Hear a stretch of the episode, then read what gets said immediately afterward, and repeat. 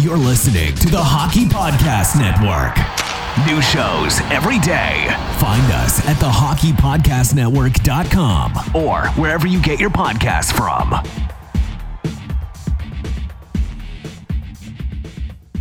Hello, you're listening to the Hockey Podcast Network.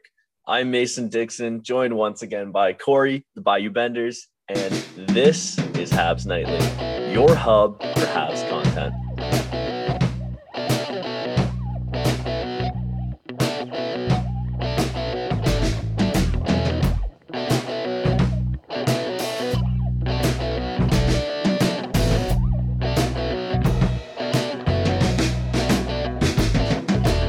All right, guys, we're back. It's uh, bright, sunny, beautiful Sunday in Southern Ontario. I can't speak for the weather in New Orleans, but that's Overcast. why we have you, Corey. Overcast. Overcast, rainy, Oh, hurricane season, hot as fuck, or overcast. Nothing that else. is awful, and I must it must be said there was, at least in the eyes of some Habs fans, I'm sure, a large overcast on They're Thursday silly. night. They're just fucking silly people. And of course, I'm talking about the draft, which of course is going to be the highlight of this episode. But before we get like way into it, I just want to give a quick update.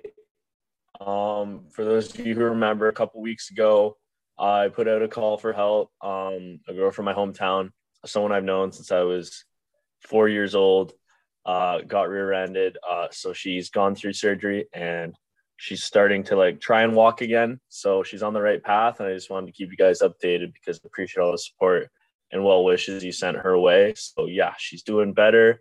She's gonna make it through and she's on the path to recovery. So we thank you for all the support you gave. And now let's get right to the draft. Um, Corey, I know you did the live stream with Dylan. Uh, look, I like sure did. you had, and I, I watched it right before we started recording this. You had a little bit of a different reaction than I did. It I was was, pretty. more of a I was pretty calm. Oh, just excited. great. It's awesome. my my reaction uh, was a little different. I had a little bit of a meltdown on my couch. I'll be honest. Um, but after some, you know, consideration, even as the draft, the first round progressed, I kind of accepted it more. And I'll be honest, watching Shane Wright fall to four kind of made me feel better. It meant that there other there were other teams that saw similar issues.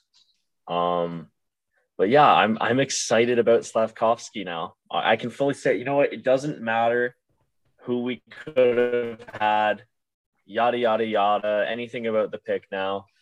yeah, I was on the Shane Wright train. I was on the Shane Wright train, and that is no no fucking like surprise to anyone, right? It's no shocker. But regardless, I he's not he's a Seattle Kraken and Slavkovsky's a Canadian, and I'm excited. Listen, as far as I'm concerned, we got a top three player player at the bare minimum. And there's a lot to be excited about in Slavkovsky's game. He's automatically our top prospect. He's one of the top prospects we've had in how long? Decade, decades, maybe since maybe a decade since Galchenyuk was drafted. Like he, he's probably better too. So yeah, there's a lot to be excited about. And I think Galchenyuk was 2013, 2012, 2012. Oh, okay, yeah, decade. one of the, one of the worst draft classes ever. Um, but yeah, like I don't know. I watched some more tape on Slavkovsky and just immediately like all the press conferences he's done and interactions with the media. Oh my, you can't help but fall in love with this kid, can you? No, I, I think he's gonna he's gonna fit in well. Uh, he definitely loves the attention. Probably was the main attention where he came from, and uh, to get into a market like this, it's kind of just uh, fueling his ego or you know, his his love for media. I mean, we've seen that with PK Subban. Uh, I think You know what Slavkovsky. What's up? You know what I think about Slavkovsky though, and I, I'll be honest, I hadn't really heard him speak. I'd seen quotes and I'd read, you know, like articles, but in, read interviews with him. I never watched an interview with him before. That that's honestly probably a mistake on my part leading into the draft. I'll, I can admit that. His quotes make him seem arrogant, but when you watch him live do an interview, it I don't. It's not arrogance. It's just a. It's kind of a nonchalance of yeah, whatever. I'm. It's a. It's a. It's a. It's not a quiet confidence, but it's. It's a confidence mixed in with just a disregard for what other people think. You know what I mean? Yeah, and I, You- and I think it's also what a, repeat what you just said. You kind of sound like a muffled, sound like you were speaking into a cup. Uh, I said if Slavkovsky believes something about himself, he's not going to let anyone. You know what I mean? He deter believes it. Yeah. I just to you know add on to what you're saying. I think it's like a sprinkle or a little dash of of of like not knowing the language well enough to like articulate it, kind of like myself. Um, I so it just always comes off like that. But Slavic people and Eastern European people, especially. I don't. Are Slovaks? I think Slovakians are considered Slavic. we're not. Don't ask me any I, I could geography questions. Uh, I believe they are Slavic, but anyway, Eastern Europeans, especially European people in general, but Eastern Europeans, as I've learned from living with a Ukrainian, Very Um, dry. yeah, they're they're they say what's on their mind.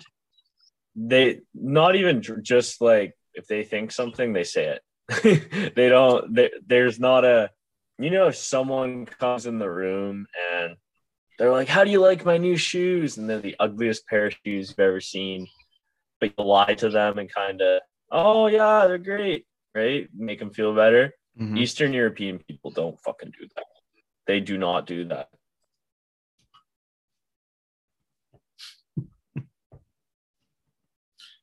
I hope uh, he comes with with the just the integrity, not the integrity, but like the um, just the fucking audio clips of like an Ilya Bryzgalov.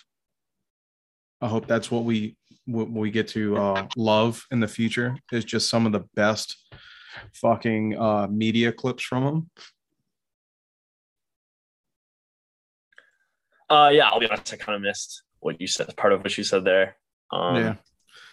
Thanks, and all that. thanks, Bell slash Rogers. Uh, no, I said I hope that we get many media clips. Like I hope like this kid, uh, when he's with the media, which we've kind of seen already. I just hope he's like has like a bit of like Ilya Bryzgalov when it comes to like his memorable quotes. I hope we get something like that. I hope he is.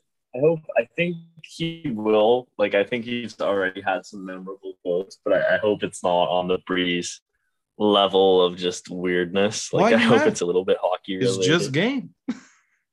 All have to be mad.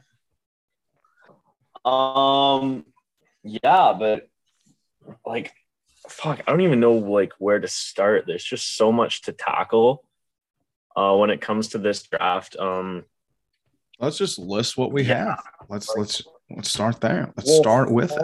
like, what a great event, hey! And I know Craig Button said it, and we've said it before, but no one does spectacle like the Montreal Canadiens.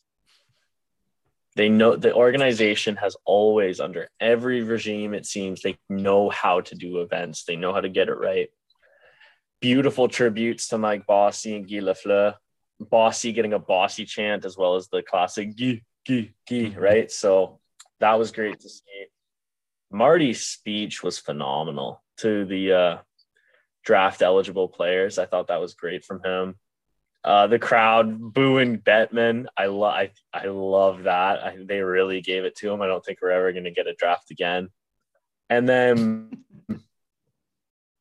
Kent Hughes, man, the balls on this guy to draft to in your home building in your first year as a GM with the first overall pick, not draft the consensus number one pick that every fan wants you to get. don't care. Like, you know, you say, oh, well, like it's his choice. Like, it's still, let's take some balls, right? Like, Yeah, it's totally, you, you go into that. Go ahead. no, I was gonna say it's like it's not our choice at the end of the day. Like it why would he give a fuck what we want? Like if if he's here to build the model, the new Montreal Canadiens team, dude, like who gives a fuck what we think? If he thinks this is the right pick, fucking go for it. Like Oh, feelings, absolutely. feelings aside, Yeah. like and I love that he he let that be known, you know, at the draft in Montreal. Like like you're gonna fucking either walk away from this team or you're gonna fucking run with us. There is no fucking fence sitting. No, absolutely. I just think, uh, like, as much as I totally agree with you, like, it's not our decision, and it's not. There is something to be said about the pressure that a GM may face in Montreal too, and Kent Hughes doesn't seem to let that get to him. Yeah, very easily then- showed that that wasn't a problem. Slavkovsky strutting up to the stage too was just phenomenal. And you saw too, and I'm gonna keep pointing this out because I don't know what Habs fans' issue is. Like, why are fan bases like this? Leave Shane Wright alone, man. I don't know why. There seems to be a lot of Habs fans attacking his character because of that perceived stare down, which he's actually come out today and said, like, he was there's a camera that he was looking at like whatever like people i think make it into stuff they shouldn't and people were you know complaining about the look on his face as he was getting falling down the draft you watch that clip again shane wright's the first player other player uh, like draft eligible to go over to slavkovsky and congratulate him and there's actually a video of them congratulating each other after. Shane Wright says, I'm proud of you. Good job, man. You deserve this. So a quick little defense of Shane Wright there. And Corey, I'm sure you agree with me. He's I think I think people I think people warn about the character of an 18 year old person uh who's going to be better off than any of us is is fucking un unreal. Unreal. Well, I get, I get like, you know, character is important, but for them to to to slash his character, like shit on his character, because of how he reacted to in, in that situation is just stupid. Like he's an 18 year old kid who's been told since he was 13, 14 that he was going to be the number one pick in the NHL. He's worked his ass off. He expects, he fully expected to be the number one overall pick, and he fell to fourth. You're telling me his whole world wasn't falling as for what that 20 minutes before he got drafted, his Mhm. world was falling down. oh yeah And how can I you keep your composure in that no, you can't. And for honestly, for the most part, I think he did. He just looked very disappointed. Mhm. And you have to like everyone's been a teenager. You know what he's thinking? Yeah, he's thinking, "Oh crap, I'm falling," but he's thinking, "Oh my god, this is embarrassing. What are people thinking Yeah. of me?" Well, like that's what's they're gonna make fun his of me they're gonna they're gonna rip me in the press dude him going fourth him, him going fourth is going to be the best thing for his career. Honestly. It well it's pulling him out of the fucking spotlight more than he would have been. And this this whole ripping him right now it's very i don't know. It, it's it's it's it's not going to be forever. No, I just think it's ridiculous what some fans will and say to cope. Oh, dude, look. To, to yeah, it, you're, finding a reason to hate somebody that you're upset we didn't draft. It fucking, you're you're a hypocrite. You're a fucking hypocrite. Just it it cancels it, each other out. You're upset that Slavkovsky's here, so you're gonna rip on the kid that you loved. You you've just canceled yourself out.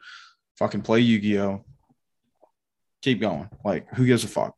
This kid is gonna be that much better at fourth than he would have been at first simply based on fucking how much pressure Slavkovsky's got on him now. But Slavkovsky honestly seemed like the better candidate when it comes to this. Well, while we're on the subject, um, I have heard, and these are credible reports, um, I think Marco D'Amico was talking about it. Um, Arpon Basu, especially, was talking about reported it in the Athletic. Um, Montreal Canadiens absolutely grilled Shane Wright in their interview process. Mm-hmm. At the draft combine, they, they came, they asked him about his year this year, why he struggled. They brought video evidence, they brought videos of situations. And I guess the understanding is Shane Wright did not fall apart. Like he handled himself what decently in that interview, but he was rattled. He came away rattled from the experience. And on the other side, comparatively, they did the exact same thing to Slavkovsky. And they said they pointed out a bunch of things they disliked in his game. They asked him why he only did well in two tournaments and they grilled him. And for some parts of his game that he that so they listed parts of his game they disliked. And for some of them that they listed, Slavkovsky agreed with them and said, Yeah, I, I agree with you. I did bad. And apparently he also disagreed, but he didn't just say I disagree. He was thorough and explained why and kind of took it on the chin and moved on. And what we've seen from Slavkovsky's personality this past weekend since he's been drafted, that doesn't surprise I personally I don't know how you feel, Corey. That doesn't surprise me at all that he handled it kind of nonchalant. Yeah, whatever. Like, you know what I mean? Yeah. Um, I think he honestly had the better, you know, like you're going on about the better um, explanation on it. Someone that's going to fight for why he might have played this way, but also not be too big headed to not admit the mistake in his game. And I'm not saying that that's not what Wright didn't do, that he didn't fight for, you know, hit, asking these questions. They just believe that in the spotlight, in the media, that was probably a test on what it's going to be like playing for this team in this historical franchise. And Slavkovsky handled himself better, handled himself well, more professional. Maybe not even more professionally, but just, you know what I'm saying? Like, from a, you can't change your personality. You know mm-hmm. what I mean? I think yeah. Shane Wright. Don't don't don't fall apart in the corner. I think Shane Wright has the media talk more laid down. Like he, I think he's more professional with the media than Slavkovsky mm-hmm. is, because they don't like the guys. You know what I mean? they the whole agents teach these guys not to give quotes. Slavkovsky doesn't care; he'll give you a quote. But I totally agree, and I think Kent Hughes has said something about it. Nick Bob Bobrov has the co-director of amateur scouting spoke about it as well the pressure of playing in this city, especially as the first first overall pick this team has had since 1980 it's you can't compare it to anything in pro sports. Like maybe being the quarterback of the Dallas Cowboys or fuck like it's I, there aren't many comparables really and you need as much as talent i think does play a role i think they believe slavkovsky i think they probably have more faith in slavkovsky's development in his game but I, uh, well, from all accounts, we've heard that it was a very close decision. They hadn't decided who they were drafting until I believe they said Wednesday or Thursday. Wednesday, I think they said they didn't know who they were drafting. Yeah and or no, was it not the Wednesday? It was maybe the Tuesday. Anyway, it was a couple days before the draft. They still didn't know. You need to be able to handle the pressure, and Slavkovsky definitely fills fills that bill better than Shane Wright does. I think that's fair to say, and I mean, time will tell. We'll see, but his attitude is just infectious too. You can't help but love the kid. Like Habs fans even you know there was some shock when he was drafted. He came out for an interview and they ole ole ole him. Like he's gonna win the hearts of these fans very quickly, I believe. I think you're right. Um, I just I just love him. Honestly, I think I think if whoever we got, I would have been okay with this. This kid is is was my pick, despite you know maybe not talking about him as much anymore.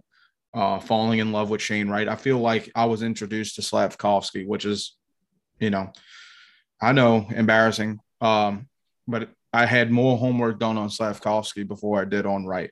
So it was like up until the end, I favored, you know, I liked both candidates. I found I learned more about Shane Wright towards the end than I did Slav. Um, and I'm happy that we ended up getting Slavkovsky. I, I love this play. I love that he's big. It gives us a I don't even want I don't even want to say like a chance to redo, you know, our problems that we've had with bigger European players. Um I don't know. I, I, I like the way this kid presents himself. You know, I love the comment that was like, you know, if I, if I don't get picked first overall, I'm going to fill their nets every time I play. I'm like, I, I, something about that, dude. Something about that you can get behind. You're talking about the Filip Zadina quote? No, uh, maybe maybe someone redid it and just put Slavkovsky's face on it.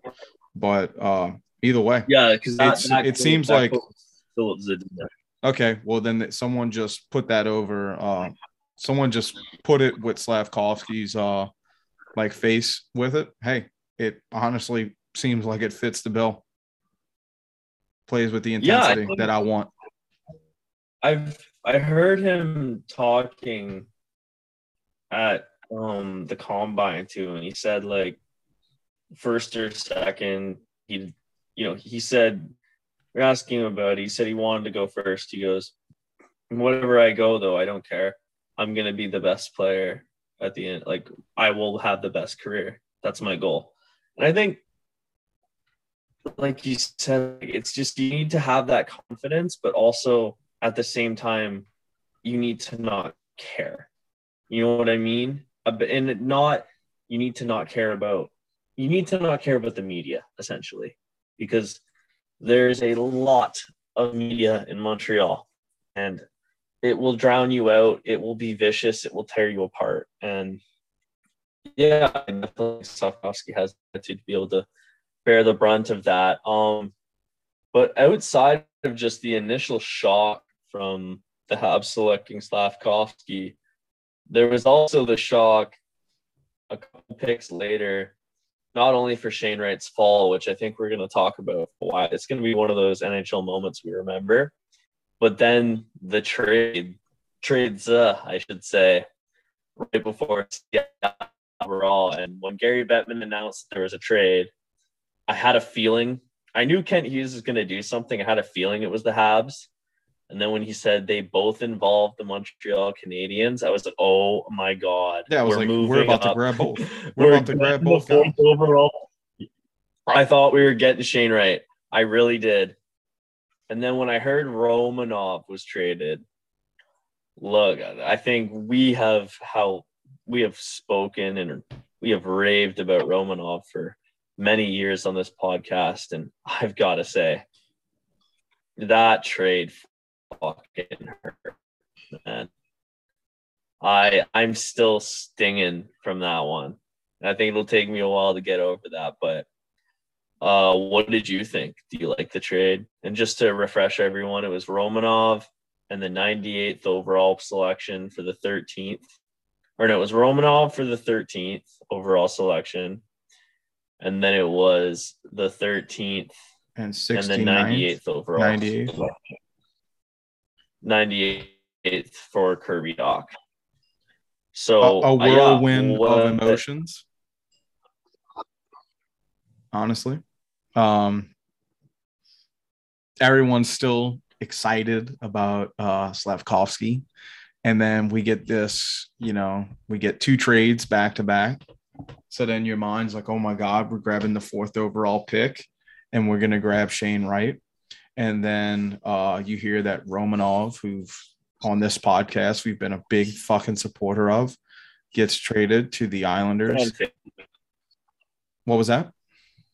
He's absolutely a fan favorite too, not just yeah. on this podcast. Yeah, yeah, uh, just beloved by the community. Um, then it breaks my heart when they say it's the 13th, and then we're like, in my mind. I'm like, okay, so what the fuck else do we have to move with the 13th to get the fourth? Um, instead, it's the 13th and the 90 whatever to grab Kirby Dach. And then my mood went from pure chaos to just um, accepted chaos confusion, I guess, where I just said, holy shit, on the live stream for about two minutes. Um, because in my mind, I was like, we don't need Shane Wright anymore, which is what I what I said. Uh, and people can make fun of me for that or whatever, but you have Shane Wright who still has to develop. Where we now have Kirby Dach who is developed by a team that develops well and then moves on from said players. Um, so we have a center that is 21 years old, uh, easily slot can slot in. Um, I know his finishing needs some improvement, but his ability to transition seems really good, especially with um, Jay Fresh's thing that he put out the other day on it. Looks fantastic. Um, I just got excited. I felt tremendous upsetness for Romanov because I did want him to have roots here. He wanted to play here. He loved playing here. And I felt that he got fucked in this whole thing and he never really got to play the way he wanted till the fucking till the end. But like it was like they took the heart out of him. Now he's gonna go play for Lou Lamoriello, and I, my heart hurts for him in that aspect. But we got Kirby Dach. Shane Wright immediately fell out of my mind. Um, yeah, all I had such a mixed emotion when Romanov got traded. I so I watched the draft with my father and my buddy Rye, and he told us he told us both we both of our jaws simultaneously dropped when I heard Romanov's name. I was in complete and utter shock. To then trade him for Kirby Dach, I freaked out. Not him, but the pick. I I lost my mind. And now I've been thinking about it, and I'm of two thoughts. Okay, um, I'm still excited I think Kirby Dach is a phenomenal player. Can be a phenomenal player, and he flashes that brilliance. Um, his injury history terrifies me, and his season last year it's kind of scary because he took a step back last year. However, he did have that injury, so you know he had to kind of come into the season mm-hmm. with no off season, and he's still very young. So I think I'm I'm I've kind of come to the conclusion that I think I'm excited. I like Kirby Dach. Um yeah, I think he can provide a lot for us. He's only 21 years old. Drafted, he's the same draft class as Cole Caufield, is what we have to under. I think we forget that because he's mm-hmm. he played right away. I don't think he was developed properly. I think he should have had a year, another year in the CHL. But now he's going to come into the NHL. And I think it really depends on where Dvorak plays. So Kirby Dach's played everywhere so far. I think if Dvorak's still on the team, he can be sheltered, he can grow. But let's be honest, he's probably not going to be there anymore. I think he's probably going to be dealt in the offseason. So we're going to go into our season with Suzuki and Kirby Dach as our one and two C and presumably into the future too. And I, I struggle to not be excited about that. I really do. I think that could be a one and two C that solidify the middle for a very, very long time in Montreal. Yeah, I agree. And honestly, it's this could be taken completely the wrong way, but it leaves Nick Suzuki to feel like he has no real competition behind him. And, and I don't mean that in the wrong way, but like the hunt to stay number one isn't as big as it is anymore. And I mean, Dvorak wasn't going to take that, but if we had grabbed Shane Wright and threw him immediately in, um, I feel like there's got to be that a bit of uneasy uneasiness Whereas Kirby Dach now gets to come in either second or third, knows his role, and he gets a chance to really play with a, a, a you know a future team that's going to be very very young and um, hopefully moving in towards a more fastly offensive team. So I'm excited. I think this kid, you know, you said he didn't have a chance to develop or should have got another year. I can agree with that. Um, I just, hey, the Chicago Blackhawks get kids.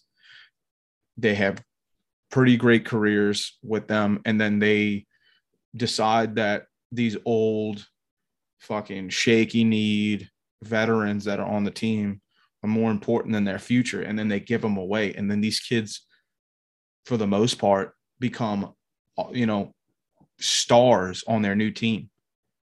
So I, I can't really I can't really expect fate not to let me be excited because just about everybody that leaves the Chicago, you know, franchise as as as a draft pick moves on to fucking do great.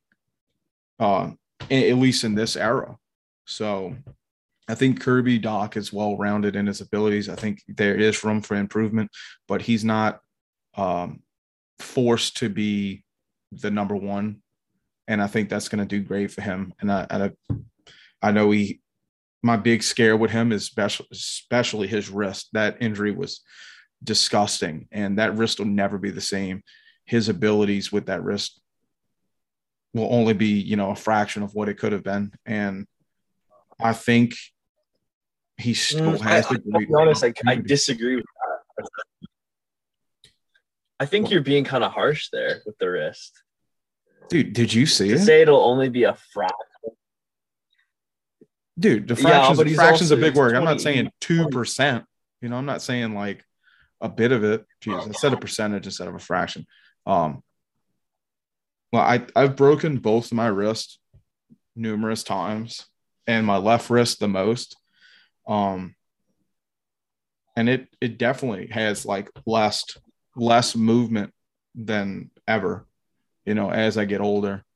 And I mean that's what the body does. But dude, his his wrist was fucked, and I think that's gonna. I think it'll affect him, but I think I don't think it's going to affect him to the point where he has to change his the game. Yeah, okay, that's what I'm getting at. Yeah. Yeah, no, I don't, I don't think it's going to be like so drastic. He has to relearn the game. I just think that, you know, it's going to be a bit of a challenge for him. But this kid is an amazing athlete. He's going to have the opportunity to fucking get better at it. And I mean, his physical stature, it it's not going to hold him back as much as it would a comp like a regular person what do you think Kirby Dach's season looks like next year? Um, I think he could easily land second or third uh, center for us. Um, I'm. I mean, in terms of like point totals. Oh, point totals. Or what kind of a season? I'll rephrase that. Okay. What kind of a season do you think Kirby Dach is going to have?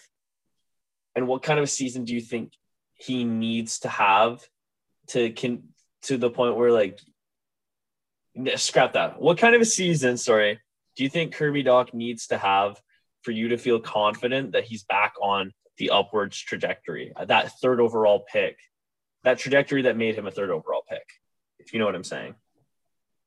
Um I'm going to give him a year off. I'm expecting him to get, I mean, his highest total was this year, which was a bum year for him at only 70 games played. I mean, it's the most games he's played in any of his three seasons, but. Well, because he, he, wasn't hurt this year. He was hurt last year, was he not? Like he was hurt. I think it was a bit of both. And, and it, this year wasn't the wrist. Last year was was the wrist. Mm-hmm. So I don't remember what happened to him only having 70 games, but I'm some type of injury. Um, I'm saying this year with this with the team that is going to be around him, this is not going to be a great team. I still expect him to get his best number is 26. I'm looking 26 to 30 uh, points from him this year. I think it's going to be a struggle of a season for us. I think we're a little bit better off than Chicago, so I could see him maybe getting 35 points. Um, See, I think that's low. I think you're low. Like I think But- if he gets hear me- anything hear- under hear me out though. I'm not done. I'm saying like just this this one year, this team is going to be th- this team is still going to be constantly revolving due to this new group and it's not going to be like really implementing what wants to what they want done and i think the following season you have got to if if that 30 35 is is the plateau in, of expectant expectancy for next year. Anything further from that you we're looking you got to go upwards of 40 points. You got to be you got to be doing something for this team that's not you know that's more than being one of our better point leaders for next year. I think he has to really hey third overall it, it's a bit of an expectancy but i think he could be a you know uh let's say 45 point player and i still know that's Well, kind of low What I'm saying is, I I just think that as much as I want, as much as in an ideal world, I have Montreal basically be one of the worst teams in the league next year. Mhm. Caufield and Suzuki are playing the game, Kirby Dach. You know what I mean? That's an ideal world. Realistically, it's probably not going to be that way. Montreal's going to be bottom 10. I truly Mhm. believe that. I don't think it's going to be because of our forwards, though. I think Montreal is going to score a lot of goals next year. okay What I'm looking at right now, and be honest, I think this is the ideal situation. I think it's what Montreal is looking. All the stars are kind of aligning in this direction. Montreal may have a Leaf. I hate to compare it, a Leafs type season after they got Matthews, mm-hmm. where their young guy go on an offensive score a shit ton of points, but they cannot keep the puck out of the net. okay It's similar to kind of what's happening in Ottawa the last two years. hmm And I say that one because we just lost the guy who was going to play the most minutes a night for us defensively. hmm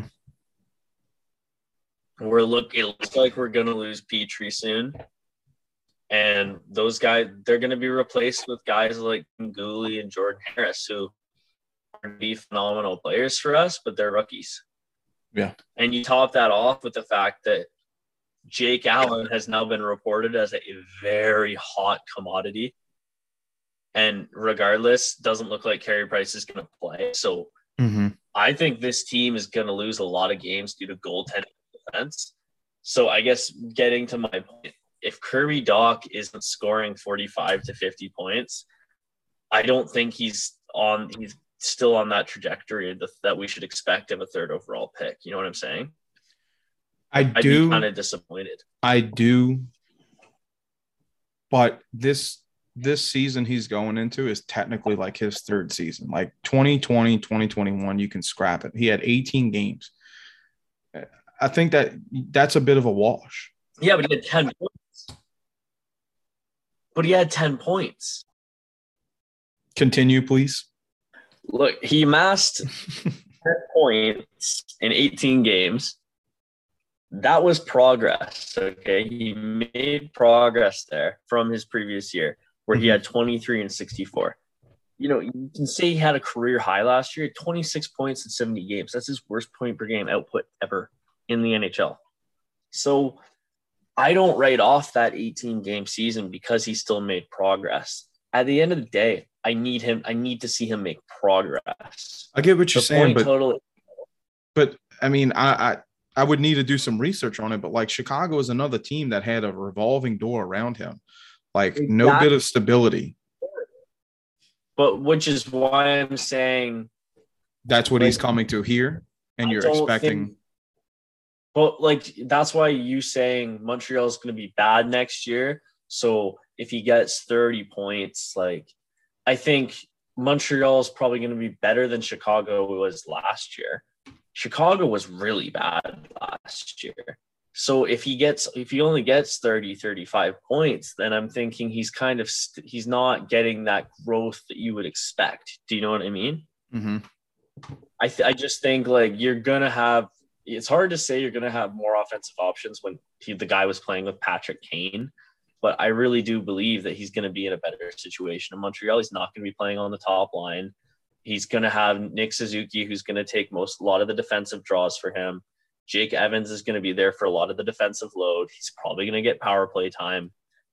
I just think if Kirby Dach isn't taking a big step next year, then I'm I'm not I'm not concerned now. I'm saying my expectations are, however, and for this trade to project mm-hmm. to in a good, good, position. Yeah. Yeah, you you you really you're banking on him having a breakout year next year. You're right, and I didn't put that into consideration and to look at what we traded in order to get this, which is the guy who was going to hold the load for defense. So I do now understand where you're coming from, and that does make sense. He does need to have, he needs to show us that he can, you know, that he's still a, a third overall caliber player, well, especially a center. Um, but look, like you said, you think it's going to be offensive heavy this year. Um, I think it's gonna it's gonna take some adjustment to to learn a new system to be in another team that's a big revolving door right now. But what we do have slated for this team, like the pieces that he can be with, I think he can do something nasty with them. We saw moments of that with Chicago when they did let him play with Patrick Kane. I still think it's there. I I still kind of stand by myself giving him the year off, considering I think this is going to be another massive revolving door for him, along with learning the system um, that Montreal is going to try to implement. And hopefully it's something that he can grasp pretty easy. But yeah, I, I, I do like that you said that, you know, to, I guess, disregard my comment of saying his second year really doesn't count. I, you are pretty right. 10 points in 18 games is, is fucking phenomenal for someone who just came back off of uh, you know, destroying your fucking your wrist. Uh, I still think that I, me personally, am going to be a little lighter on the critiques of them next year. But the following year, if the team is in not in as much disarray and there's a bit of organization, I do expect him to excel with this team. I think he can really excel as a player. I think he's one of those type of type of centers that we could have. He's young and has a chance to really build his his footing here. And honestly, it'll just be like you know, let's see what time time is going to have to tell us this story. But uh, I think he has great potential here, and I really hope that he's something that we can glue as part of our process moving forward. No, I tell and that I absolutely agree with, and I'm not trying to um I guess to clarify, I'm not trying to start Kirby Dach on you know on the frying pan. like I'm not trying to Yeah. No, no, no. I, I, didn't I didn't exp- I, I wasn't taking it as that, but you have the right to question, you know, his his playability, especially at the expense of you know, one of your favorite fucking players and, and one of the guys that was going to be one of the only highlightable moments from our defense.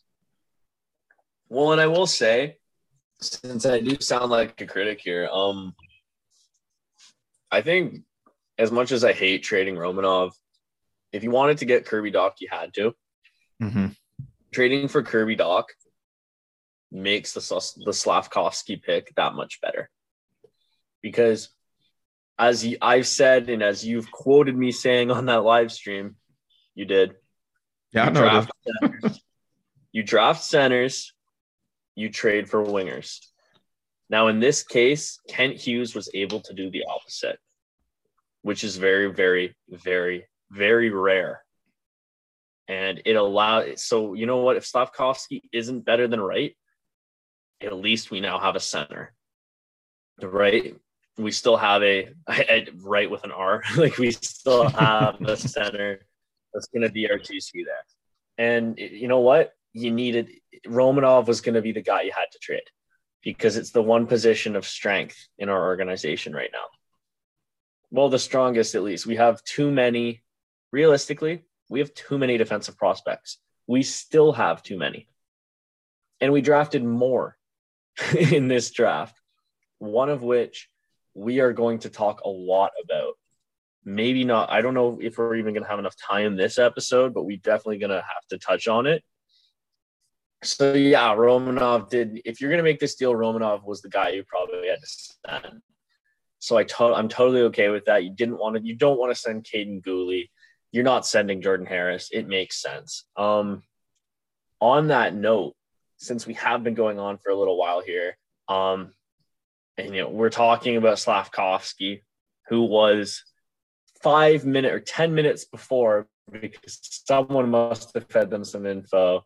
He was the odds-on favorite to go number one overall right before he got selected. Mhm. Now I don't know where people bet on draft picks, but I do know people can make some awesome bets with our friends at DraftKings, and I believe we may have a message from them.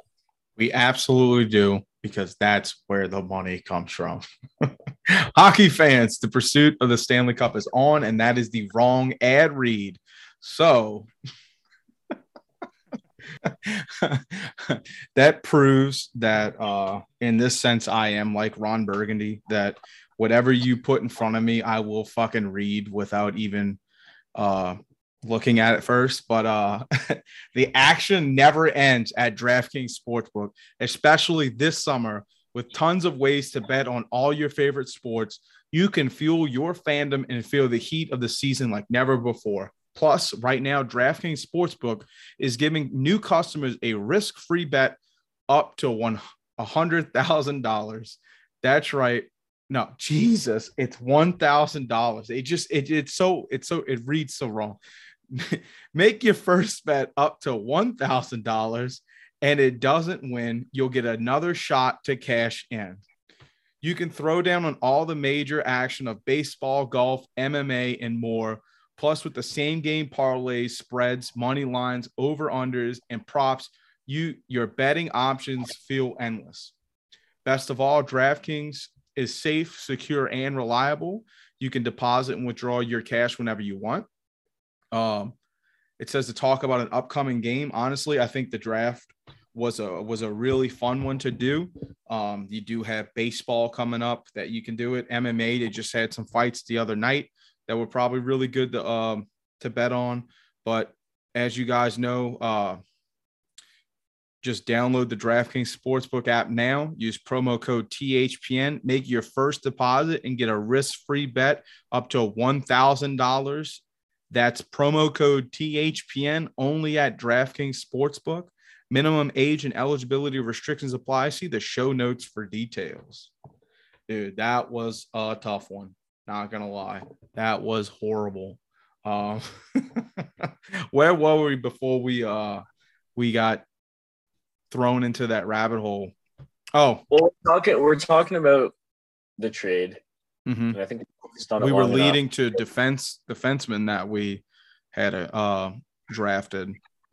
Well, first and foremost, let's talk about the Habs drafting Filip Mesar, Mesar Mhm. in uh, the 26th overall pick too.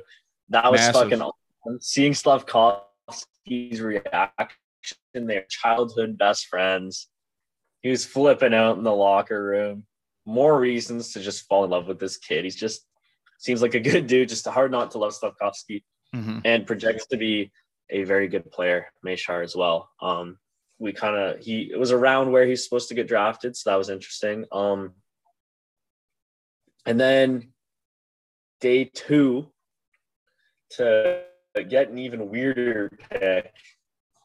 Montreal had the first pick in the second round, and on kind of a steal here, one of the you know, I would say safest picks in the draft. It's kind of universally agreed that his ceiling may not be as high as others, but he's probably got one of the the highest floors in the draft. He'll be at least a high end 3C.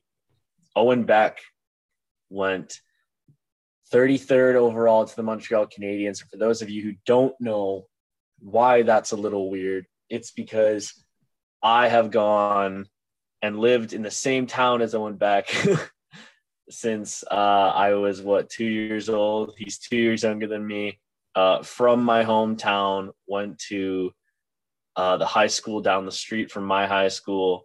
Uh, yeah, kids from my hometown. It's crazy Um, the Habs drafted him. We're very proud of him here in Northumberland, and it's just like it's just nuts that the Habs ended up picking him up. So, yeah, kind of weird. It two games, uh, 1920 season. I'm sure that's just COVID. Uh, with the Cobourg Cougars. yep. The uh, Junior B Cobourg Cougars, Canadian national champions. So, and uh, it's like the Shreveport Mudbugs, bud.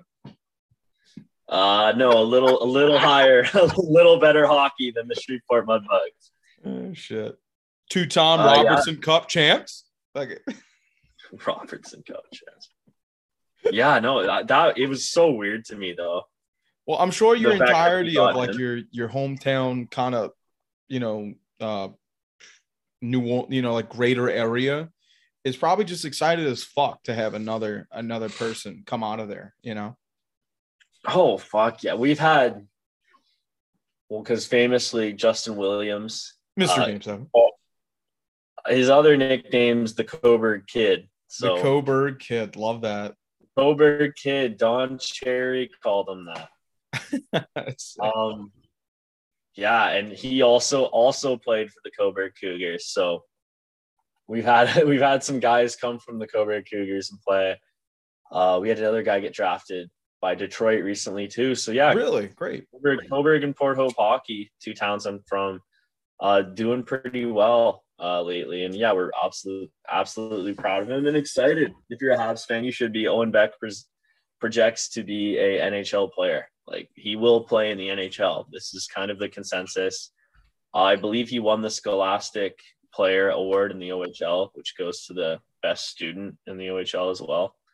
Um, put up decent num- numbers his rookie season, and was the third player from the OHL drafted this year. There were only two OHL players drafted in the first round this year.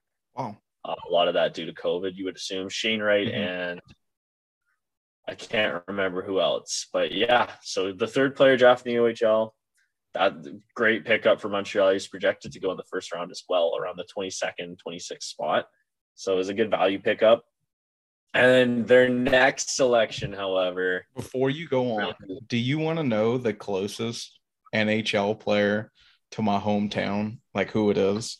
And I, there might be someone before this, but this is like the secret, like, you know, like we, we kind of root for this fucking dude anywhere, like me and my friend base, just because of it. Matthew Oliver, you know where he's from? Where?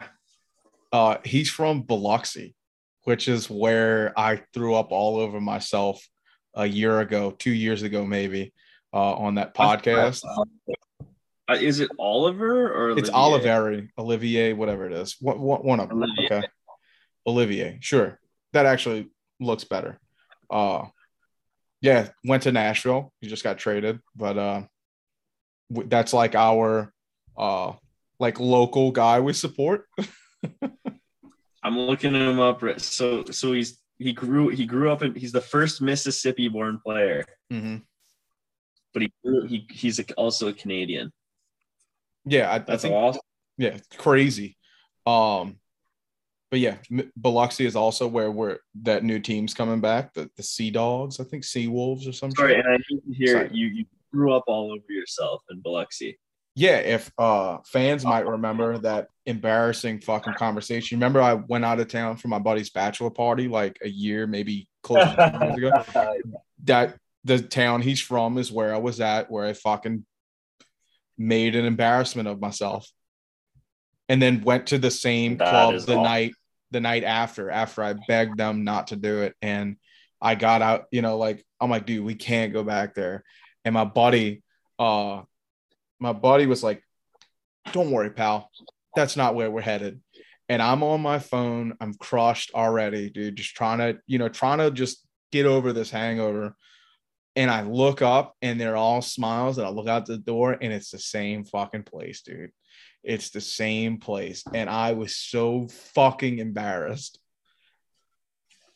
anyway, let's they move on. It's that guy dude absolutely because everybody that worked the night before worked this night and i was like oh you know, like, dude, so so not so not like me, so not like me. We might have to tell to to throw up all over myself and be the one that has to be looked after. Unreal. Uh, we'll definitely have to tell that story again. Um, but yeah, back to it. So we grabbed somebody uh, that I'm excited about. We grabbed this kid pretty late for what he was expected, anywhere from 29th to 44. Lane Hutson falls to 62, and we grab the fuck out of him. One of my favorite picks from this draft based on like uh like I guess the fall ability of this guy. It was just perfect. Now, uh the only thing I don't like, and it's not his fault, is that he's another left-handed defenseman, which we have like 30 of. Um, but I love Lane Hutson. I love what I've seen about him. And if his problem that he fell 20 fucking picks was his size, glad the Montreal Canadiens were able to grab him because size doesn't matter to this fucking team. Um, and I, I love that we're continuing that. We'll take on anybody who can play the fucking game good, no matter what his size is. And I think Lane Hutson is going to have a great fucking time with us. Well, and our friend Sebastian, who came on last episode, was talking about Lane Hutson, mm-hmm. and he's not the only, you know, starting his young scouting career early. You know, he identified Lane Hutson on early, but he's not the only one. Scott Wheeler, Corey Pronman of the Athletic have both identified him as a great player. Um, Scott Wheeler in particular um, who does a um, what do you want to call it? A poll through NHL scouts and executives, and does his own scouting. Said he's he's easily a top ten talent in this draft, and universally, Lane Hutson was said to be like when asked talking to scouts, said he's the smart like has the best hockey brain in the draft, or you know, he was behind Shane Wright, which is some pretty good company to keep. And yeah, so that to get that guy at 62 is incredible. If you watch tape, you can see why uh, he's said to be a top 10 talent. He is phenomenal. However, yeah, there is the concern about his size. And, you know, oftentimes we say, oh, it doesn't matter. And for the most part with forwards, it's it's becoming a cliche that, you know, teams don't care as much. They've seen Caufield, they've seen DeBrincat, they've seen our coach, Marty St. Louis. However, there are not many defensemen in the NHL under 5'10. The current smallest NHL defenseman is Jared Spurgeon. He's five foot nine and a half. Lane Hutson is five foot eight. So he's hard to predict, not only from a traditional modern eye test point of view, but also analytically because there aren't many players you can compare his style and height to. The other thing is he has phenomenal edge work. He's not Cale Makar, but he looks like him. He looks like a Walmart, not Walmart. He looks like another, a, a, lesser version of Cale Makar on his edges, right? Yeah. However, he doesn't have breakaway speed. He's fast, but he's not He's not going to burn. He's not Victor Mete. He doesn't have Mete's speed, and he's never going to play. Victor Mete being one of the only other players who's that small. He's also not as going to be as heavy as him.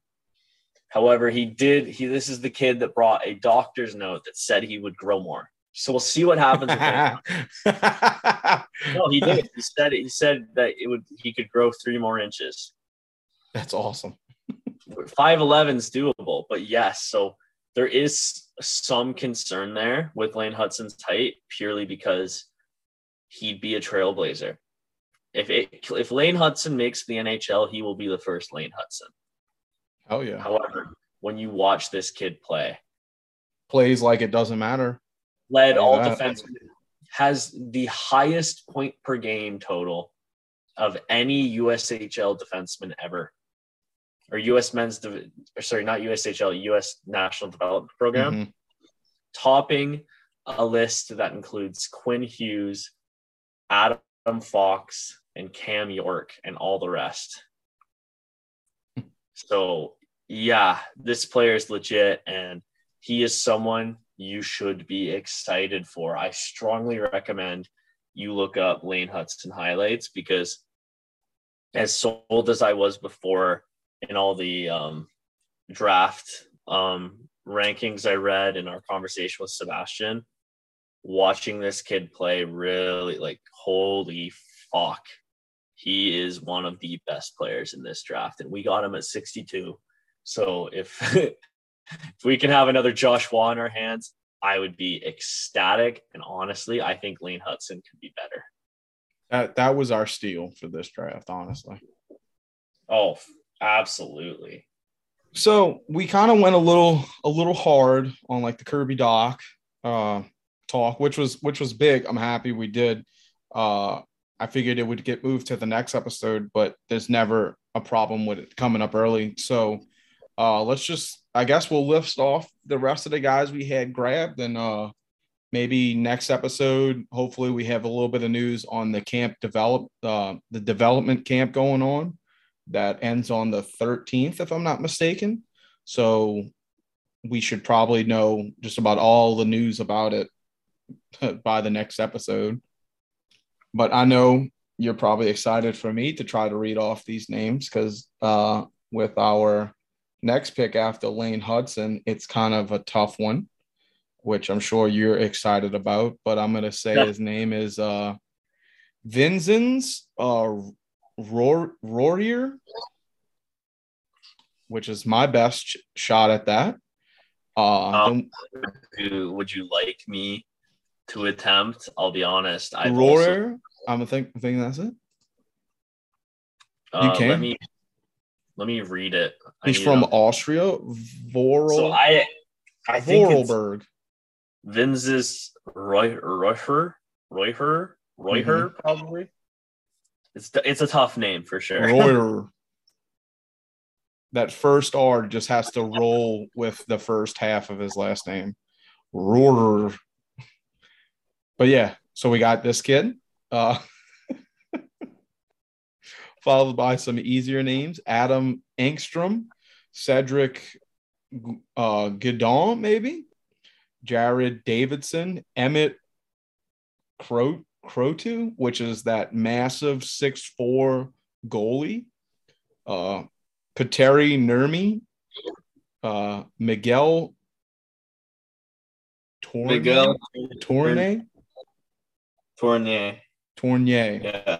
Oh, QM. Yeah, he's a Q kid. Okay.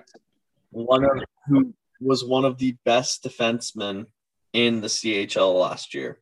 Was he An really overager? He's He's been passed over twice mm-hmm. in the draft. He had 31 goals, 80 points, and 65 QMJHL games last year. Nice. So, um, and the only right-handed defenseman we grabbed. But a phenomenal gamble in the seventh round. And he has the thing about so most guys who've been draft who've been skipped over twice in the draft, usually they have to go straight to the AHL. Mm-hmm. He's younger, so he's actually eligible to return to the CHL next year. Hmm. So I'm pretty happy about that pick as well. Hell yeah. Well, this one kind of went on pretty long. Uh, I don't know where you feel we can keep going, or if you want to try to save some content for the next episode. But all in all, this was a uh, really good weekend for everyone. No, absolutely. I think we should save some content for Wednesday. And so we're not rushing into, you know, I really want to talk about a lot of these prospects, really break it down because we have so much to talk about here and we're, you know, let's let's not condense it because we're gonna run out in the summer, right? So mm-hmm. it'll be exciting to kind of really dive in deep, especially after development camp. We'll get to see Slafkovsky in North on North American ice for the first time. It'll be or first time since excuse me since the World Juniors. So it'll be interesting to see that. And um, yeah, I think we we leave her there, and then we come back, and I'm excited to talk about this again Wednesday and have an episode out Thursday for us. So I do have one more thing to bring up before you you uh, hit us with the end credits, Mason. Um, it's about one of my friends that I grew up with, more or less a brother. Um, my buddy Nick Carollo, um, the Sunday, it was either Saturday or Sunday, so either the fourth or the fifth, uh, was swimming with his kid. And um, I don't know the full details of it, but broke his neck. Um, he well, he fractured his neck in multiple places. Uh, he had to get airlifted to our university medical center. Um, he had surgery the next day, which was successful. They were able to rebuild the damaged vertebrae and relieve the pressure off of his spinal cord. But um, he's he can move his arms. He's moving his arms, but he hasn't regained the movement in his legs yet. Um, the surgeon that had talked to the family uh, seemed optimistic about him being able to recover, but it's going to take some time because of obviously it's very traumatic. Uh, my buddy Nick is a fucking big fighter. He's a big guy. Um, nothing really gets Nick down. Uh, and, and like you, you couldn't tell Nick that he couldn't do something growing up. And I don't, I don't think, you know, this fight he's got ahead of him is is going to stop him if you tell him the odds of it or anything. I do believe Nick is going to regain his ability to walk and but it is going to be a tough battle for him. But uh folks if the walking thing i don't think is going to be his issue. His issue is going to be you know the affordability of all of his medical treatment and everything that it goes on with that. And um if you guys check my my twitter um i did post his gofundme. I'm not asking for donations.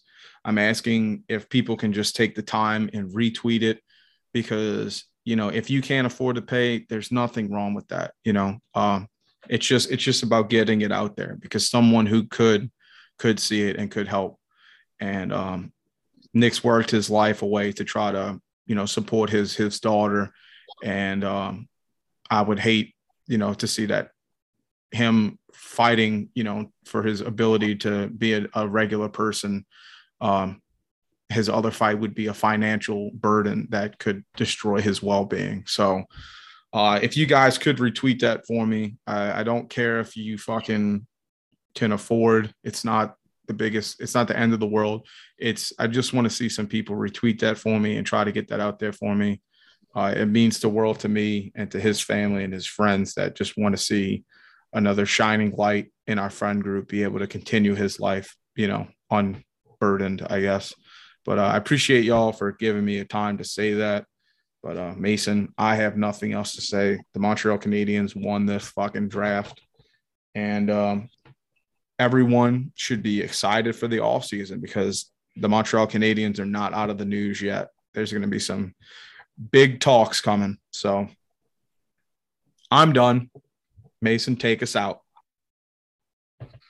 Well, no, absolutely. Thoughts and prayers go to him. And we appreciate you guys stopping by, listening. If you've made it this far, um, look, that's phenomenal. You know, we appreciate all your support, and I can't can't even explain to you how excited I am to get back and continue this conversation on uh, for the Thursday episode. So we look forward to that, and we'll see you guys then. Talk to you guys later. This has been Habs Night.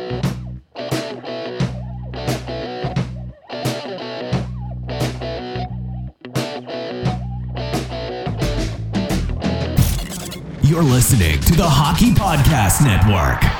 New shows every day. Find us at thehockeypodcastnetwork.com or wherever you get your podcasts from.